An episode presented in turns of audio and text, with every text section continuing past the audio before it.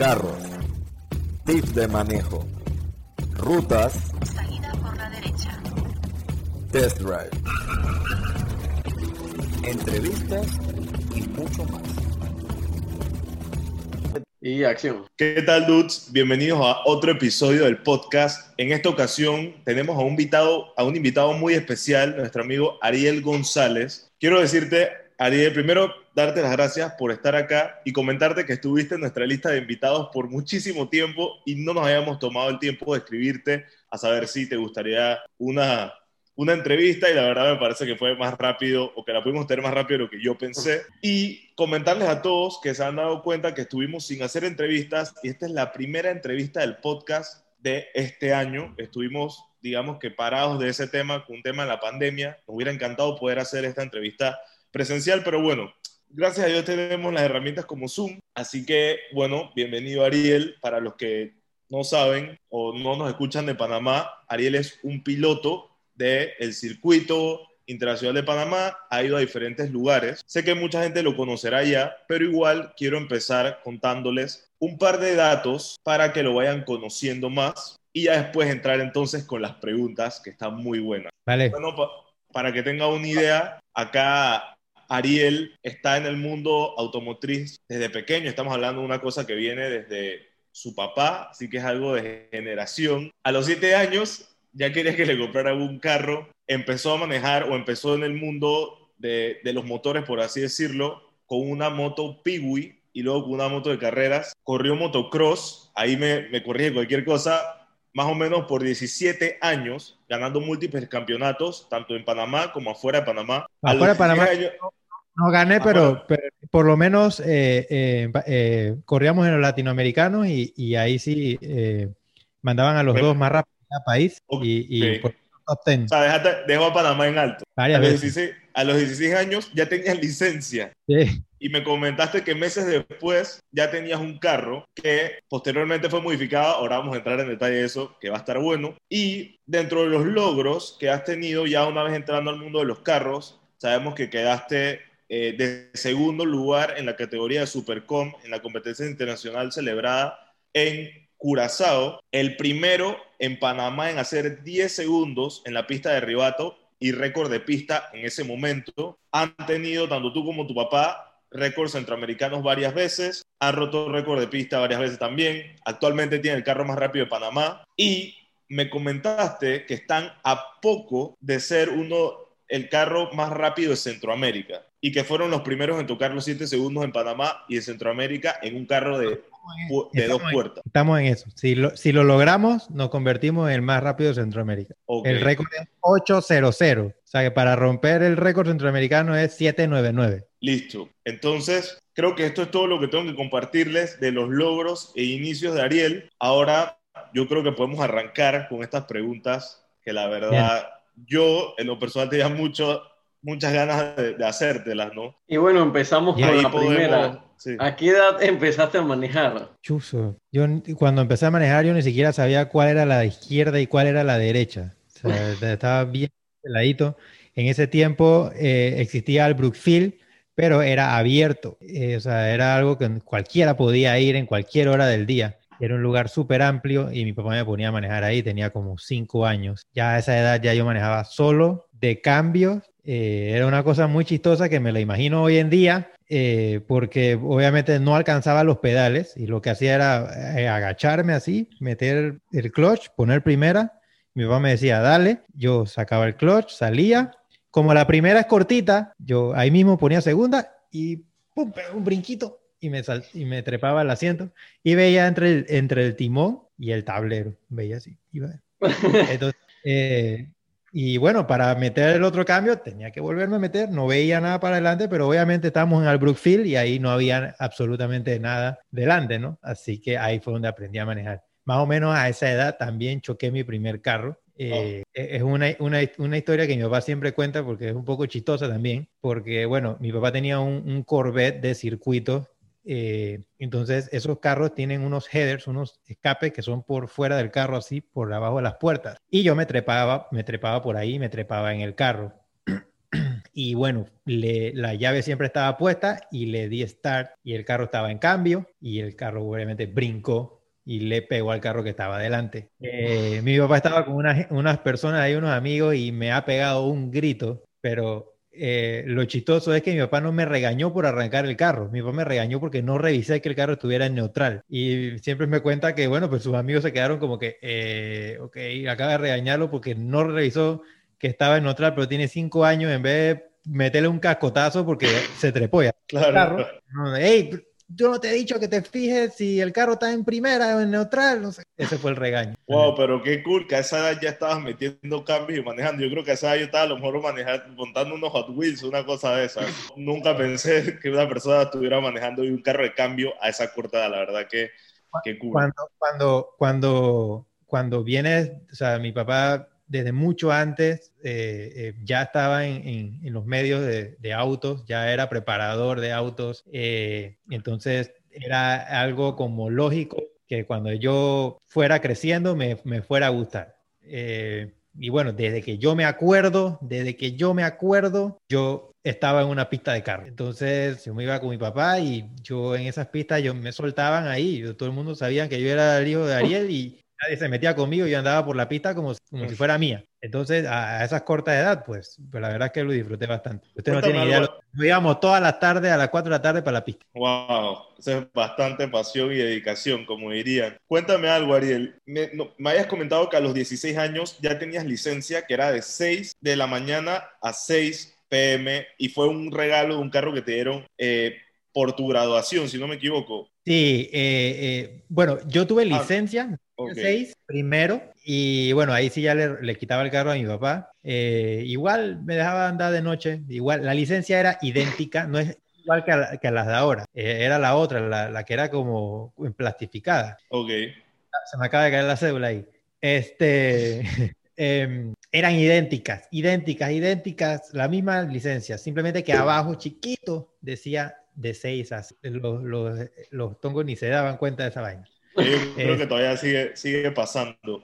¿Cuál fue ese carro que, que te regalaron y qué modificaciones les hiciste posteriormente? Mira, la verdad es que fue casi un sueño hecho realidad. En ese tiempo a mí me gustaba mucho el Evo 7, el Evolution 7. Todavía me gusta, me gustaría tener uno, pero ahora ya casi no existen. Eh, entonces yo me regalaron un Lancer 2002, que era el que se parece al Evolution, que tiene las lámparas parecidas, todo parecido. Eh, inclusive me iban a regalar uno más nuevo y yo, no, yo quiero ese, el más viejo, porque era igual. Incluso a la semana, viejo, ya estaba en burro. Le, le puse un, un kit de turbo de Evo 8, pero desde el manifold hasta el Intec, o sea, todo igualito. Eh, el- lo único que no embonaba era el, el manifold, el escape, porque obviamente el Evolution es, es más grande, un motor más grande, el mío era 1.6, el Evolution es 2.0, y los dos, los dos tubos del centro embonaban, los que no embonaban eran los de la esquina, entonces mi papá lo que hizo fue que los cortó y, y los, y los unió. Eh, y después de ahí, el carro tenía los huecos para el intercooler. O sea, el, el carro es el mismo chasis que el Evolution. O sea, tenía lo- poner intercooler y, que, y poner los, los tornillos con la mano. Eh, chuzo, la verdad que cómo me divertí en ese carro, cómo lo extraño. Lo vendí en Costa Rica desarmado. Desarmado. Yo le quité todo y lo vendí en Costa Rica. Eh, tenía asientos recaros de Evolu- del mismo Evolution que le quitaron el Turbo Kit. Eh, eh, heredé también los asientos recaros. Eh, eso, ¿qué te puedo decir? Eh, busteaba 6 libras de boost y tenía un botoncito adentro del carro que le daba 2 libras más. Y, y mi papá lo conectó de una Wow. forma que cuando prendía, eh, se prendía la luz de ABS del tablero. Pero no, esa, esa ABS no era del freno, era de Automatic Boost System. No me lo apretaba y daba un par de libras más. o sea, cualquiera que no sabe se, se asusta, se asustaba cuando lo prendía. Yo lo, lo llevé al dyno, lo llevé al dyno eh, y, y nunca lo tuneé ni nada, nunca lo terminé, eh, nunca lo terminé. En ese tiempo era muy complicado para ese carro, no existían piezas, no existía clutch. El clutch lo tenía que mandar a hacer en FEPSA, en banda, que no sé cómo, FEPSA creo que era. No existían clutch para ese carro. Eh, él, él dio 145 a las ruedas. Para un Lancer 2002 de 90 caballos era una cuestión exorbitante. Entonces, Claro. como era un carro que no tenía mucha potencia, tenía una, una transmisión que tenía una relación bastante corta para, para, tú sabes, como no tiene tanta potencia como para que se mueva, ¿no? Entonces, pero con el bus quedó, o sea, tu- segunda y tercera era chao. Pero así mismo patinaba muchísimo, muchísimo, muchísimo. No tenía nada de salida, no tenía, o sea, no, patinaba primera, segunda. O sea, tú ibas en segunda, salías de una esquina, lo acelerabas y prendía las llantas, no estaba preparado para eso. Entonces, pero ¿cómo, cómo me divertí con él? Qué cool, qué cool. Tenía esta intriga de saber qué cosas le había hecho, que me has comentado que se lo había literalmente hecho de salida. Bueno, mi primera carrera, carrera con- eh, legal, eh, eh, fue, fue en ese carro en Chame. Ese fin de semana mi papá ganó el, con el Camaro eh, y yo quedé de segundo. Como te dije, no, los- el clutch eh, se me quemó en la final. O sea, era, en, ese car- en ese tiempo fueron bastantes carros a correr y para llegar a la final fueron, ¿qué? Cinco, seis, siete pases que tuve que dar para llegar a la final, más los del sábado que me gasté dándole pases, eh, no aguantó el clutch. El- en la final, metí segunda, ya como si tuviera en neutral. Y bueno, me, me ganaron, me ganó un, un Starlet Turbo. Eh, Starlet, Starlet Turbo. Eh, casi ganó. Eh, en ese tiempo, ese carro hacía 16-0 con todos los problemas esos que, que les comenté que tenía, no tenía cero agarre. En ese tiempo 16 era, estabas volando, o sea, estamos hablando de hace pocos años. En ese tiempo estabas volando en 16. Eh, yo lo calculo que bien preparado y eso, él podía estar pegando sus 15 bajos, quién sabe un 14 alto, porque bueno, yo en ese carro no les voy a mentir, sí corrí en la calle, yo estaba pelado y corrí un par de veces en la calle. Y corrí con carros turbo de fábrica, de que 14 alto, 15 bajo, y, y les y les daba eh, competencia y hasta algunos hasta le ganaba. Entonces, yo calculo que se podía estar moviendo bastante bien para un carro como ese. Claro. No, la verdad es que suena suena súper y a veces me parece loco cómo cambian los tiempos y ahora es disque de 140 caballos es como súper normal, ahora hablas es disque de 11 segundos, 12 segundos, como todas las cosas van cambiando. Caí hace 9 segundos, o sea, normal. Sí, sí, calle, ya, ya, ya, ya, ya no es lo mismo antes. Y Ariel, me gustaría preguntarte, sobre todo creo que me da mucha intriga, ya que tú digamos que naciste en, en este mundo de los autos, ¿qué es lo que más te gusta a ti de los autos? No sé si es cómo se ven, la velocidad, la mecánica, la conducción, o sea, como, o sea, supongo que todo como a muchos, pero no sé qué es lo que más como eso, pues como que lo que más te apasiona, lo que más te llama, lo que más te gusta de los autos. Mira, la verdad es que eh, yo soy muy competitivo. No importa si es un carro, en una bicicleta, en dominó, en jacks, yo te quiero ganar. Eh, y si no te gano, voy a tratar de ver cómo hago para ganarte en algún momento. Eh, yo no sé si tiene que ver mucho con los carros. Simplemente tuve la suerte de nacer eh, eh, rodeado de carros. Para mí es algo bastante normal. Eh, siempre he, he tenido esas discusiones con amigos o cosas así que algunos dicen, wow, tienes tal carro en tu casa que mi papá a- arregla. Yo, y, o sea, para mí es algo bastante normal. Yo nací en esto, me explico. Entonces, a veces suena, a veces suena un poco como, como ególatra, como que, ah, este man que, que se verdad, para mí, para mí no, no, no significa gran cosa porque, como le digo, o sea, es como si en algo que tú creciste, tú, Claro, es como como estar, una- Sí, Sí, todos los días. cada día.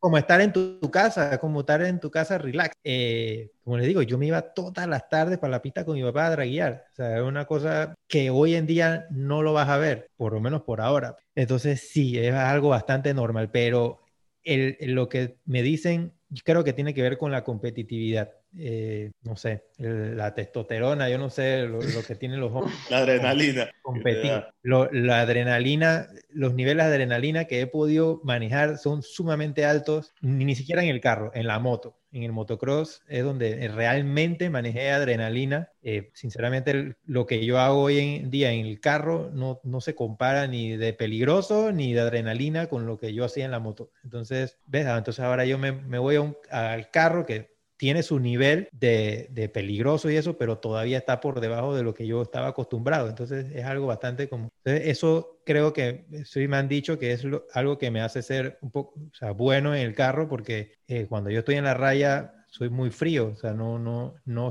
no me ves nervioso, no me ves eh, como que, ¿qué hago?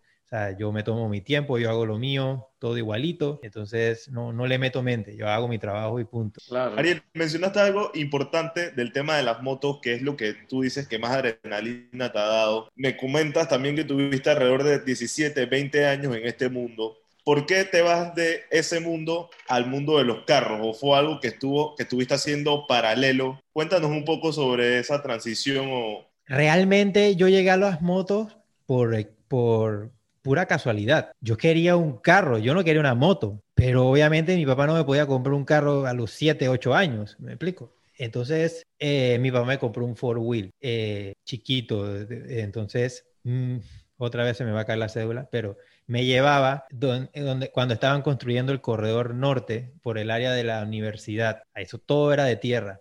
Abajo, donde él me llevaba, había una pista de motocross que era la famosa kilómetro cero.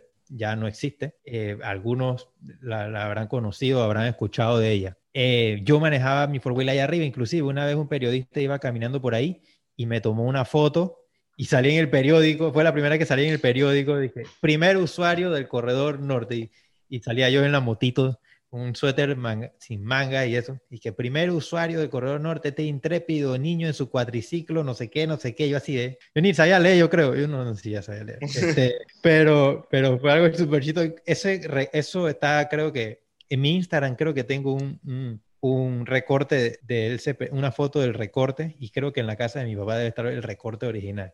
Por ahí le eh, dejamos igual a la gente el link para que la vea en la descripción. Entonces, ¿qué pasó? los niños de abajo de la pista que corrían motos subían y le decían a mi papá, pero cómprale una Piwi, cómprale una Piwi, cómprale una Piwi. Chuso, mi papá me compró la Piwi. Eh, y después de ahí, todo es historia. En ese tiempo, cuando corría motocross, no habían carreras de carro porque ya había pasado el tema del carro que se había salido en Albrook Field, por lo tanto estaba todo clausurado, así que eh, realmente no había carreras. Inclusive, justo cuando yo tenía la Piwi, el, el Camaro había empezado a hacer, eh, empezado a cortarse, para prepararse para, para correr eh, más o menos como lo ven ahora. Eh, tiene unas ciertas modificaciones, pero es más que todo casi el mismo carro que en 1995. Entonces, eh, pero lo corrían en Costa Rica. Mi papá lo llevaba a Costa Rica. Wow. Es más, el Camaro fue, lo probaron fue en Costa Rica. Aquí no había donde, no había carreras, no había nada. Y ese día había un centroamericano, una cosa así, y mi papá ganó. Con el carro cero kilómetros, no lo había ni probado.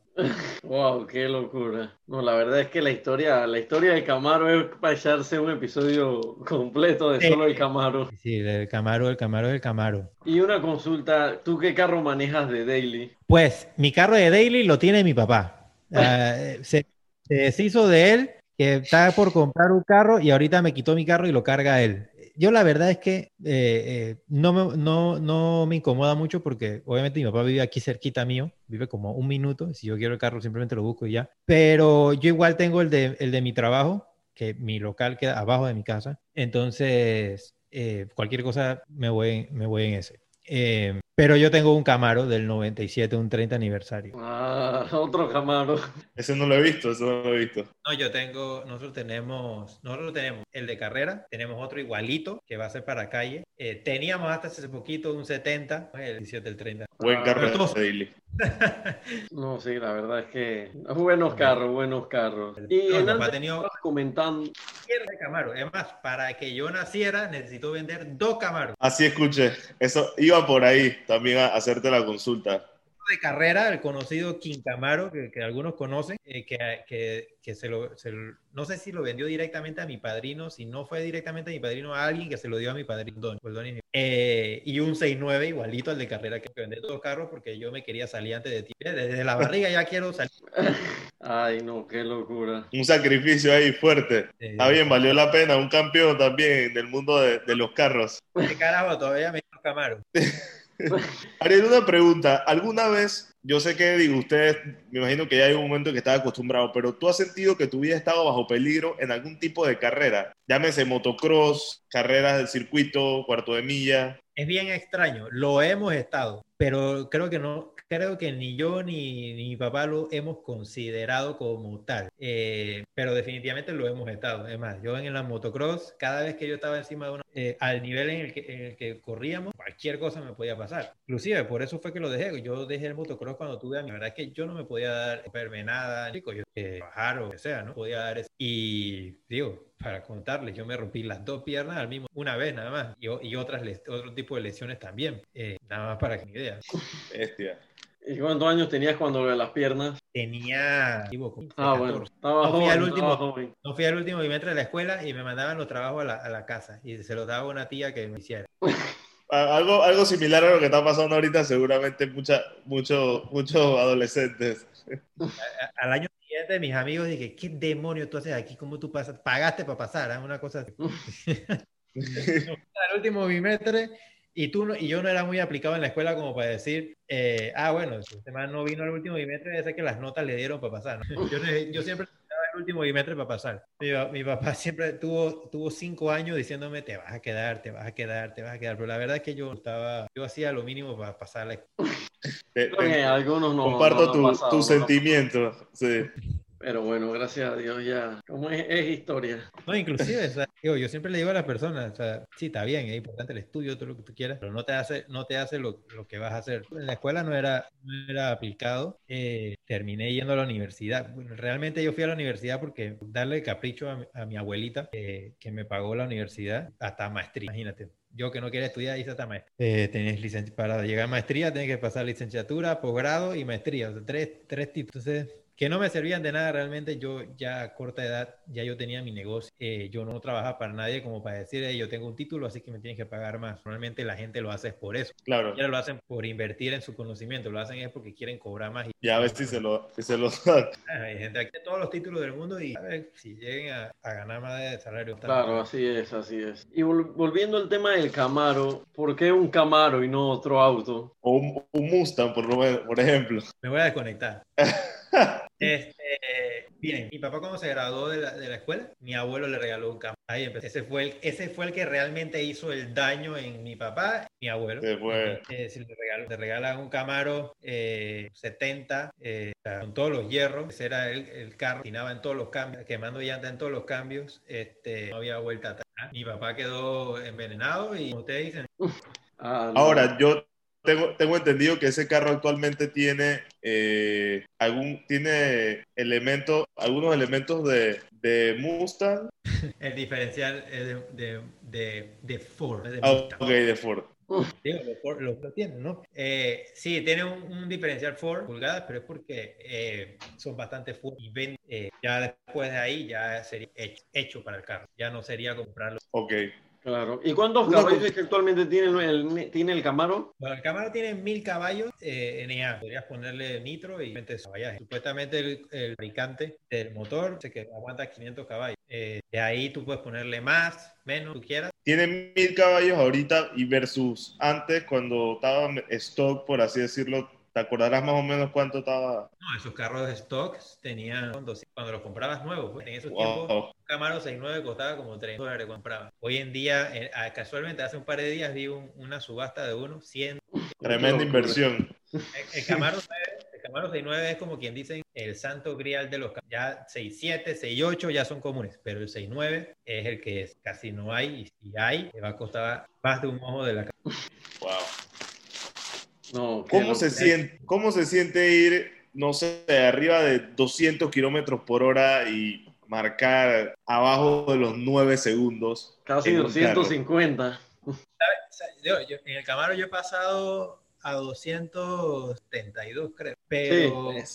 Pero eh, pues re- realmente él pasaría más con el con setup de pista para darle con todo. Me explico. Pero nosotros limitamos el carro para que no acelere a todos. No estaríamos aquí hablando. Eh, Hay que, hay que aumentar la recta esa. No, no aguanta la pista ese carro. Entonces, eh, sí, nosotros limitamos mucho el carro, nosotros hacemos que el carro acelere sumamente rápido. Eh, ya re- realmente a mitad de pista ya él dio lo que dio. Ya él, de ahí en adelante él básicamente mantiene la velocidad, pero a mitad de pista ya él va al tope de velocidad que, que le tenemos. Eh, y bueno, realmente es una pregunta muy, muy frecuente que me hacen y yo casi nunca la puedo, no, no, es muy difícil contestarla porque ¿cómo te lo, cómo te lo comparo? O sea, ¿cómo, cómo te puedo comparar algo que de repente no sé qué has experimentado como para decirte, mira, es como eso o, o, o no va de eso. Entonces, inclusive hace un par de fines de semana por primera vez eh, en mi canal de YouTube, ahí tengo el video, subí al chamo de Tuner Garage, el carro, y le di un pasecito, un paseo. Y en el video se ve que cuando yo le digo, ¿estás listo? listo. Que cuando solté, que pusieron la verde, quedó como sin gravedad. Que los brazos quedaron en el aire, él quedó pegado así al techo, al roll cage, y iba con los ojos cerrados. Eh, fue muy chistoso. Pero, pero y realmente es- creo que es primera vez que se graba, eh, que dice una reacción. Una reacción. Eh, ajá. Entonces, pues realmente yo, yo, yo la verdad que no, no les puedo, no, no sé cómo contestar. Claro. Y, y, y ahora que mencionas, y ahora que mencionas el tema de, de la pista, ¿qué tan rápido tú crees que ir- podría ir ese auto, no sé, en la autobahn o en un lugar así de, no sé, dos kilómetros de distancia que lo puedas cuerir hacia fondo? Eh, la, ver- la verdad, la verdad, yo considero que puede estar en un siete y medio. Ya que con todo, full nitro, y de velocidad máxima. Habría que hacer cálculo con las llantas, tú lo puedes calcular. Ah, con la relación final, dices, Jofi. relación con el tamaño de las llantas que le pongas. eh, pero creo que mi papá ha dicho que vamos A, esa, a ese tipo de velocidades, ¿qué tan, ¿qué tan estable tú sientes el carro? ¿Cómo? Pues realmente el Camaro es muy dócil eh, en una pista preparada. Tú lo corres, por lo menos cuando yo corro en Curazao, yo le puedo quitar el timón y él va a ir recto y va a llegar a, eh, porque es muy, muy, muy dócil. Eh, pero creo que tiene que ver por el, con el peso. El peso de él eh, lo hace bastante dócil. Ya, o sea, en la pista, cuando ya le ponemos nitro y eso, sí se pone bastante brioso de querer ir para todos lados. Por ahí ah, hay videos y cosas. Relativamente yo uso toda la pista el ancho de la pista para, para llegar hasta llegar al final. O sea, relativamente estoy recorriendo más de 402 metros, porque o sea, ya no voy recto, sino que voy para allá, acá, voy para allá. Por ahí un poquito más, ya él se va enderezando y ya ahí va, va recto. Pero realmente estoy recorriendo más de 402 metros. Inclusive el, del- el pase del récord, lo- los 7 segundos los perdí donde, donde está el, el, el asfalto al concreto. Saben que la pista tiene una parte de concreto de la salida y luego viene el asfalto. Bueno, ahí, ahí perdí los 7 segundos. El carro cogió para allá, para acá y ya. Ahí fue todo. Ay, qué locura. Ariel, tú que has estado, bueno, que estás, eres parte de todo este mundo del automovilismo, carreras y demás. ¿Cómo tú ves, percibes o sientes la, la pasión por los, por los autos, por el automovilismo en las nuevas generaciones? Llámese la generación de Juan Pablo y mía, o las que más o menos eso, pues están ahorita mismo, que vienen. Y te hago la pregunta también porque, bueno, el otro día que estábamos grabando el video, creo que era el Supra, hablábamos eh, con alguien sobre el tema de que ya como que la pasión por los autos como no es la misma que había como por allá por el 2005 cuando habían como todos estos autos japoneses y JDM y todo este como, como mercado de los autos. Y bueno, eh, creo que hay algunas cosas en las que siempre los viejos de repente dirán como que los pelados de hoy, no sé, no saben ni cambiar el aceite o no saben cambiar una llanta o no saben manejar manual, no sé cómo tú percibes o sientes esa como ese- esa pasión por los autos y el automovilismo como hoy en día o con las generaciones futuras. Me estás diciendo viejo.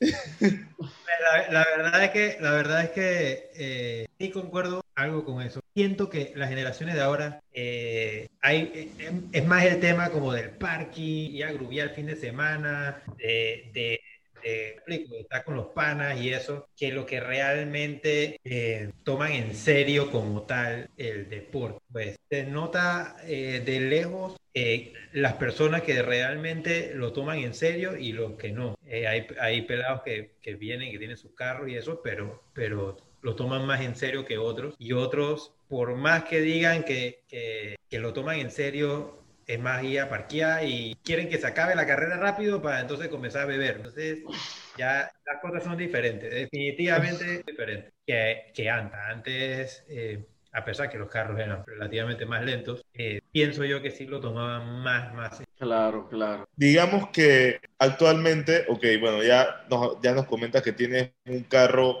daily que es, diría yo que bastante cool, un carro que mucha gente quisiera tener como daily.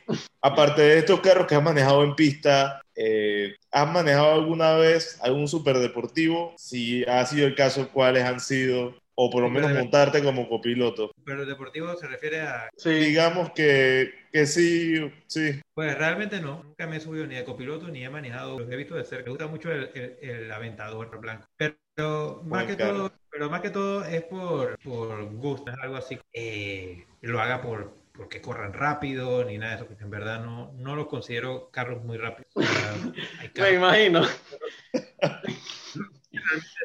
más rápidos. O sea, un Honda te, te parte un Lamborghini, me explico.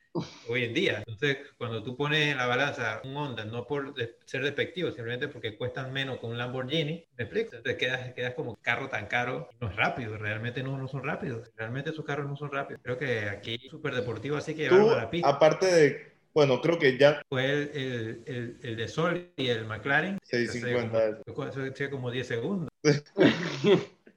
Bueno. miles de dólares. Claro. Bueno, creo que también ya respondiste nuestra próxima pregunta, que era que si te decíamos que te comprábamos el carro que tú quisieras, que cuál querrías, pero ya nos dijiste que un aventador blanco. Con Blanco, color y todo. específico y ni siquiera me preguntaste. Yo quiero uno Mientras tú no estás corriendo, ¿qué, cuál, de qué, de, a qué te dedicas? Pues eh, cuando no estoy corriendo, que es la mayoría del tiempo que casi no hay carreras, casi no hay carreras, soy papá. eh, aparte de eso, que eso es lo que consume más, más de mi tiempo. Eh, negocios, eh, trabajar, tratar de pues, tener ingresos para poder seguir costeando eh, la- los hobbies. Bueno, más que todo eso. Específicamente, ¿tienen alguna pregunta específica? Eh, No, o sea, no. básicamente era como qué, qué te dedicabas aparte de, de eso, si era, digamos, que algo relacionado con el mundo de los carros, tu negocio. Pues yo relativamente no. Mi, pa- mi papá sí prepara eh, autos, eh, más que todo clásicos, eh, o proyectos más que todo. Eh, él sí toda la vida, él no puede vivir sin los carros. Eh, pero yo no, yo, yo, yo realmente, pues a mí no me gusta la mecánica, no me gusta la mecánica.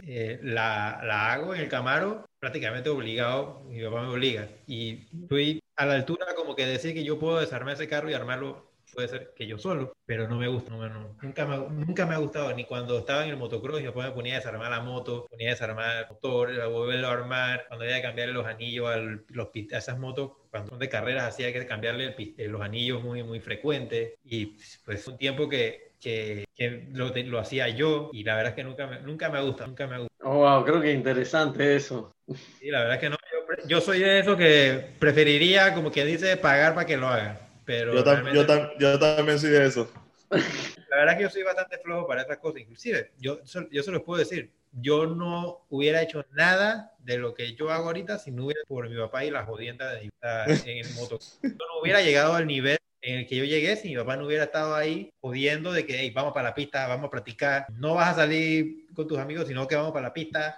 Eh, ¿Me explico? Eh, y, y, el, y, el, y en, el, en los carros tomarlo con, con esa misma seriedad, como te digo, que se hacía antes, hoy en día no. Es, es diferente. Ahí es donde yo, yo puedo decirles que no es igual que hoy en. Para nosotros ir a una carrera, eh, ya con el carro, el carro está listo. O sea, el carro está ahí, que le das llave y vamos para la pista. Pero para ir para la pista, dejamos de trabajar una semana para prepararlo. Un carro que ya está preparado. Entonces, ahí, Claro, ahí se nota la, la pasión, el compromiso y, y- y todo eso. Y, y- nosotros no, por lo general, si tú vas a la pista y nos ves, no nos ves trabajando, nos ves bajando transmisión, tú no nos ves abriendo motor, tú no ves ha- haciendo nada de eso. Todo está hecho acá. Vamos ready. Hacemos cosas para mejorar el tiempo, ajustes, que si la suspensión, que si link, si las barras, que si le ponemos más nitro, que si le ponemos menos nitro, que si le, qué sé yo, cambiarle bujía, una cosa, pero de ahí a, a bajo una transmisión, eh, porque se jodió o algo así, te fijan? No, di que, que va a llegar ya a hacerle el, el cambio de transmisión allá.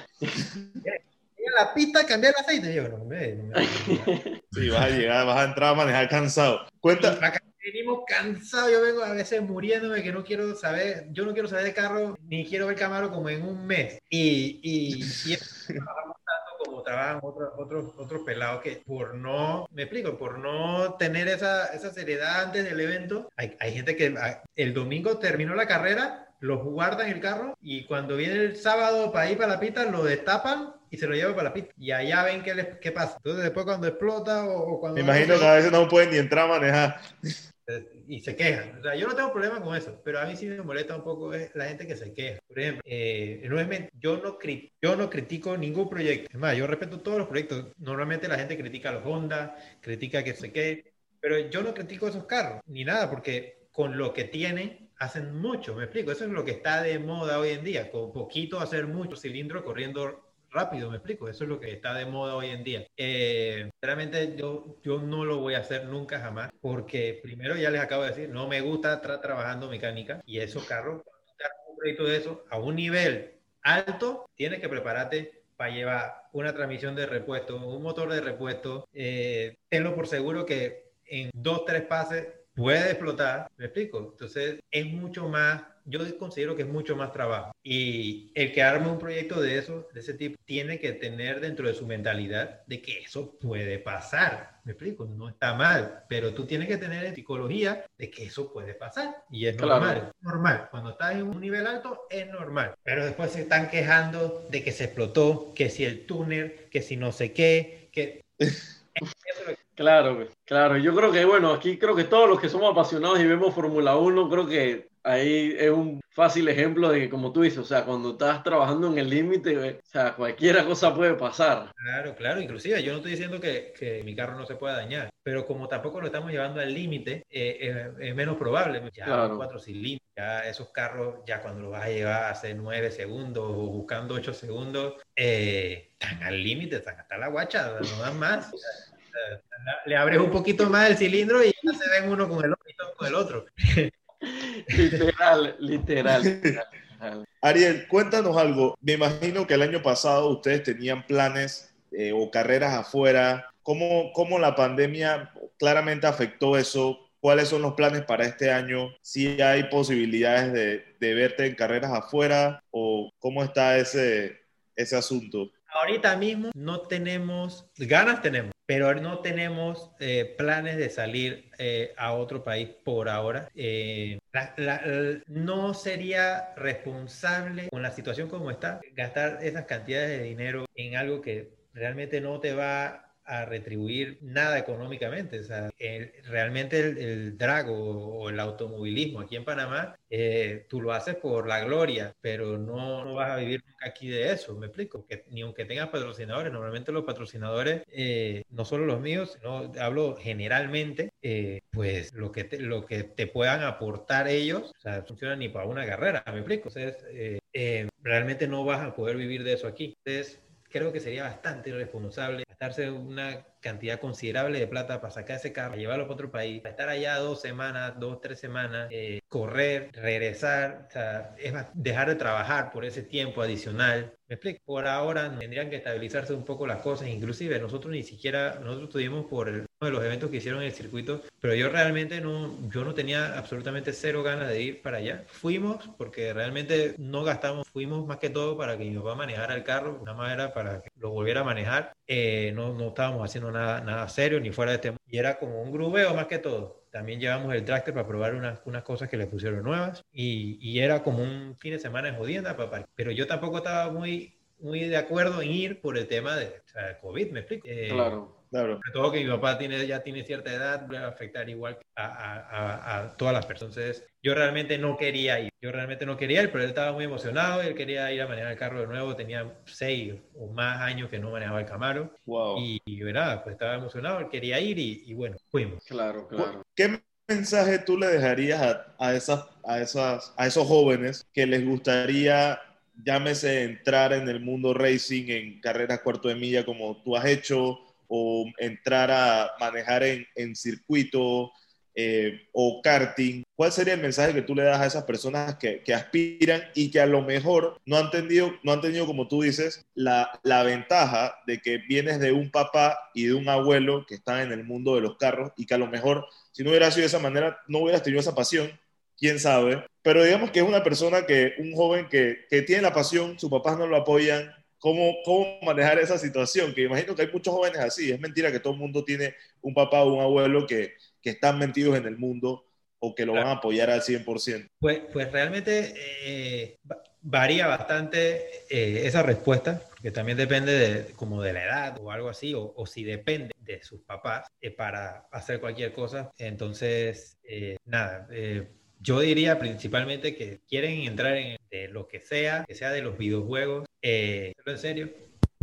En serio, eh, fijarse una meta, a dónde quieres llegar, porque es como entrar y empezar a manejar en una calle sin sentido, o sea, no vas a manejar y a manejar y a manejar, nunca vas a, no vas a ningún lado. Hay que ponerte una meta y ver cómo vas a lograr esa meta. Creo que sería principalmente eso. Y Pues hoy en día hay muchas facilidades. Eh, hoy están los track days, hoy están jugar eso que están haciendo, eh, inclusive hasta el karting. Puedes ir empezar en, en el Causeway o allá en Costa del Este. Son, dale. car- son carritos, son muy rápidos, pero, pero por lo menos puedes tener eh, cierta. Relativamente lo- los campeones de, de- de automovilismo empiezan en karting, son la, son la, escuel- es la escuelita. Así que, pues principalmente ponerte la meta, ver cómo lo vas a lograr. Sería básicamente todo lo que necesitas, ver cómo lo vas a lograr. Si ya sea que tus papás no te apoyen, papá no me quiere apoyar, yo voy a ver cómo lo hago, si realmente es lo que quiero, ¿no? Claro, porque implica un gasto importante de, de dinero, ¿no? Claro, si lo no que- tengo el primero vamos a conseguir el dinero, pues ¿cómo lo voy a lograr? Ok, ahora tengo el dinero, ok, ¿qué carro voy a comprar? ¿Qué proyecto voy a hacer? Cuando vas a buscar un proyecto, yo siempre, siempre me preguntan, oye, pues realmente tienes que hacer la, la tarea, trata de que sea un carro que tenga una plataforma muy amigable para modificar piezas, conozca, que tú puedas pedir ayuda, me explico, no es tanto como tal carro sueño húmedo, yo no sé, eh, y es lío de Ah, explico. Eh, eh, y cuando vas a ver la pieza, tienes que pedirla en Australia y, o en Gran Bretaña y cuesta un montón de explico, te vas a dar un dolor de cabeza, al final te vas a desanimar y quién sabe, lo, lo dejas. Entonces, por eso es que normalmente los pelados empiezan Honda, Nissan y ese tipo de carros porque son muy fáciles de modificar, empiezan en todos lados, transmisión, todo, todo, todo lo tienen al, al- al alcance, ¿no? Y puedes llegar a un buen nivel, ¿no? Por lo menos para empezar. ¿Crees que en algún momento haya la posibilidad de que una persona viva del automovilismo aquí en Panamá? ¿O que, si crees que es posible, cuántos años nos faltarán para eso? Pues yo realmente no, no creo. No creo. eh, la, la empresa privada es la que tendría que hacer ese pago. No lo están haciendo. No lo han hecho en sus mejores momentos y no lo van a hacer ahora, que realmente eh, lo veo bastante, bastante, bastante. Y no, si no lo podemos hacer, por ejemplo, yo que tengo un carro que de repente lo conocen bastante, pues qué esperanza puede tener alguien que está empezando. ¿Me explico? Claro. No, no sé, no sería lógico ni cerca, no creo. La verdad es que yo no conozco a nadie que los patrocinadores eh, den suficiente dinero para costear el, el- el- la preparación ni del vehículo ni de ir a la carrera. Hay veces que lo que dan ni siquiera alcanza para ir a la misma carrera. Entonces, la verdad es que lo veo bien, bien difícil y ni siquiera me atrevo a decirte de que, "Ey, no, como en tres años, cinco años, yo creo que sí se puede. Y en 10 años, Yo, yo espero, la verdad que no sé, yo no me atrevo a decirle, pero el que quiera, no se esperance a que va a conseguir patrocinadores para ir a correr, no lo, no lo hagan así, no lo hagan como quien dice, eh, nada, yo voy a, quiero correr, voy a ver quién me, quién me apoya,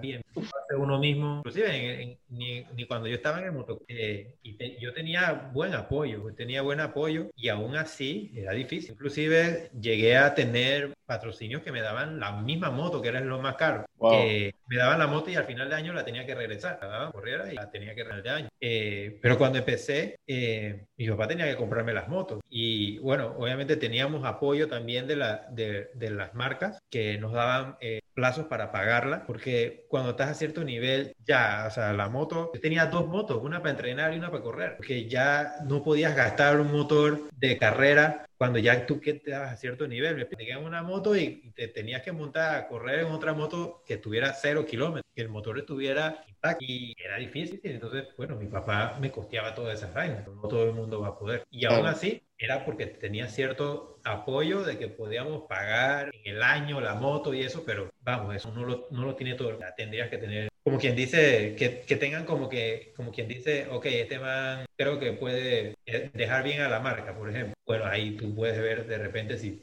te dan cierto apoyo. Como te digo, eso no lo va a conseguir todo el mundo, pero no quiere decir que no debas hacerlo. Quién sabe, aquí en Panamá hay un campeón de Fórmula 1, pero nunca lo vamos a saber porque no hay apoyo. eso es verdad. ay, no, triste historia.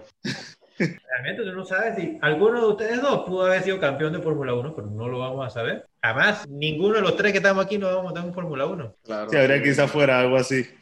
Ni afuera. O sea, ¿quién te va a dar un Fórmula 1? ¿Qué equipo te va a dar un Fórmula 1 de que, coge, dale una vuelta? Es que para bajarte del bus con un buen billete, eso sí. Sí, Con billete todo se con billete sí ya todo se- lo está demostrado. Ahorita en Fórmula 2 está demostrado eso. pero es un billetón. Sí. Es un billete, Son un par de dólares. Pero Sí, sí, sí. quién sabe, espero equivocarme también. Yo la verdad que eso es lo que yo pienso y lo que yo pienso no quiere decir que, que sea así. Yo espero equivocarme y que realmente algún día vea, digamos, eh, está este man de Panamá corriendo por Yo realmente es- lo espero. Amén, por eso, amén. ¿A qué aspiras en el futuro tú? eh, en o sea, en general, llámese en el carro, ¿qué, qué, ¿cuáles son tus planes? Bien, eh, planes en el carro, realmente el Camaro ya no va a evolucionar más, Eh, ya se va a quedar así como está, ya no es factible ni económicamente, ni en tiempo, ni en trabajo eh, hacerlo evolucionar. Eh, recuerden que ese carro fue en 1995 eh, por mi papá, o sea, el carro es hecho a mano por mi papá, entonces en ese tiempo las regulaciones, restricciones, todas esas cosas eran diferentes. Eh, hoy en día es mucho más fácil y comprarse un carro, se le dice un rolling chasis, chasis, eh, carrocería, todo sin motor, traerlo y, y ponerle un motor y, y ponerlo a correr. Es mucho más fácil y rápido. Las carrocerías, tú le puedes poner la carrocería que a ti te da la gana. Eh, si yo quisiera modificar el Camaro para subirlo de nivel, cuidado y me tengo que gastar lo mismo que me costaría otro carro entero. Sea, que mejor ese lo dejo así y tengo ahora y tendría dos. Pero en verdad sería, me explico, sería como, como ya lo dejo así, lo, lo jubilamos y lo ponemos en un museo, una vaina así. Pero no vale la pena, ni de plata ni de tiempo. Trabajarlo. La verdad que la verdad que la idea es tener un chasis eh, ya profesional y eso sí le podemos sacar. No aquí, pero sí cuando vamos salimos afuera. Por lo menos nosotros tenemos planes de, de ir a Curazao. Siempre vamos una o dos veces al año a los eventos grandes que hacen Curazao. Ahorita mismo eh, iba a haber un evento el 30 de abril, pero cerraron el aeropuerto de Curazao porque tienen 30 casos. Ok. Eh, cerraron el aeropuerto por 30 casos. ¿Ustedes no iban a ir a ese? O, o- Y íbamos a ir, íbamos a ir. Ok. El, drag, el dragster eh, iba a ir. Yo no iba a llevar el Camaro, pero yo eh, allá también tenemos otro carro que yo puedo correr si voy. Entonces, nada, nada más era una cuestión de agarrar un avión y, y no. Allá sí se gana plata. Por lo menos cuando yo fui, que quedé segundo, pagué el viaje con el premio, imagínate. Ah, qué bien. Súper eso. Y eso que nada más gané una categoría, porque allá, allá tú puedes correr varias categorías. Allá, aunque mi carro haga 8 segundos, yo puedo correr categoría de 9 si yo quiero, porque usamos unas, unas máquinas que controlan el, el acelerador y yo puedo hacer que el carro corra menos. Allá, allá no corres, allá es muy diferente. Aquí se dice a ver qué es lo que da el carro. Allá no, allá se corre a ganar la categoría. ¿Y qué pasa? Si la categoría de 8.90, todos los carros son más rápidos de 8.90, pero lo a hacer 8.90, exactito. Entonces, ¿quién gana? El piloto. Todos los carros corren igual. Entonces, eh, no es como aquí que el gap de las categorías es de un segundo. O sea, si tu carro hace 10.9 y te toca correr con 10.1, pues fuiste a ver que te van a sacar de salir. Allá, allá los gaps son de 8.90 a 9.20, o sea, nada. Y aunque, aunque tú hagas 9.20 y el otro haga 8.90, pero el otro se durmió en la reacción, gana el de 9.20, me explico. Gana el, el mejor piloto. Entonces, eso, eso es algo que a mí me gustaría que empiecen a hacer aquí. Pero aquí tienen la mala maña, o sea, mínimo aquí sea, no sé, somos pioneros de... eh, y entonces tenemos la mala maña de llamar a eso pescar. Eso es lo que le llaman en los famosos pescar, que es que tu carro, eh, bueno, dicen ellos que, que es que si tu carro es más rápido, te subes a la categoría más lenta, ellos le llaman pescar. Pero realmente, inclusive mi papá dice que, que considera que pescar sería todo lo contrario, meter un carro más lento en una categoría más rápida a expensa que los demás se dañen y ver qué consigue. ¿Me explico? Sí. Eh, eso es lo que, lo que él considera que sería pescar. Eh, pero bueno, aquí han inventado esos términos, no, no lo ven, eh, no lo ven eh, bien. Si, tú, si tu carro hace 19 y tú corres en la categoría de 11, ya te dicen, ah, no, pero es que tú estás pescando, no sé qué. Bueno, esa es la cultura de nosotros aquí y también hay que respetarla, pero, pero bueno, no son cosas lógicas que en otros países donde se corre profesional existe. Allá, inclusive, bueno, pues, allá en Curazao pescamos profesionalmente, se puede decir. Porque allá, allá corremos todo, todo, todas las categorías que hay, todo, todo, todo, todo lo corremos. Y, y hay gente que ha ganado las tres categorías en el mismo evento y se llevan un billetón. ¿Me explico? Y si yo gané una, Ah, pero y está bueno eso. si yo gané una y pagué el viaje, imagínate, ganar las tres, no, menos. y, y- Ahí sí es negocio. sí, sí, sí. Súper, súper. Bueno, creo que no nos queda más que agradecerte, Ariel, por tu tiempo, por, bueno, por toda la información. La verdad es que desconocíamos algunos temas. Me encantado. Yo, a mí, yo siempre trato de, de apoyar lo pueda. Eh, y nada, no sé, o sea, trato siempre como de, de no, no sé por qué, pero siempre trato como de ayudar a las personas. A veces me meto en problemas por estar ayudando a las personas. Y a veces me meto en unos líos, pero bueno. Sí, la verdad que agradecerte por, por el tiempo, por compartirnos las experiencias, tus historias, las vivencias, por así decirlo. Y bueno, a todos los que nos están escuchando, gracias por quedarse hasta el final de aquí de Panamá o de otros países. Vamos a estarle dejando el link de Ariel, tanto de tu cuenta de Instagram tu canal de YouTube, que tienes un canal de YouTube. Y bueno, ojalá en algún momento podamos hacer como subir en un video a nuestro canal de YouTube haciéndole un recorrido al garaje y hacer algo un poco ya más eh, presencial, por así decirlo. Claro, realmente cuando quieran, eh, no sé si notaron, pero soy bastante accesible, eh, pues sí, sería cuando quieran. Bueno, ahí, vamos a estar cuadrando para traer a la gente un, recorrido ya algo más, más profundo, ¿no? Ah, también quiero agradecer a, a, las personas que siempre están pendientes de nosotros, apoyan, porque aunque ustedes no lo sepan, muchas, muchos logros de lo que hemos hecho, récord, que si no sé qué, muchas de esas cosas realmente nos han motivado son las personas que nos apoyan, porque mi papá se los dice a cada rato, o sea, el apoyo que nosotros tenemos es, o sea, los, wow, me explico, nosotros vamos a los eventos, sentimos muy queridos, me encanta sacarle una sonrisa en cada pase, me explico. Entonces, con el apoyo que nos dan, siempre queremos dar más y más y más. Y mi papá siempre les dice a veces que lo hacemos por, por ustedes, así que pues, quiero agradecer, siempre están pendientes de nosotros, Breso, Camaro, eh, que Nada, gracias y siempre estoy la Gracias a ti, Ariel. Y bueno, gracias a todos los que escucharon el podcast. Saben que estamos en Spotify, en TikTok, en YouTube, en Instagram. Si tienen sugerencias de episodios, también déjenlas por ahí. Y bueno, gracias Ariel por la entrevista y gracias, Andrés, por, también por tu tiempo. Saludos.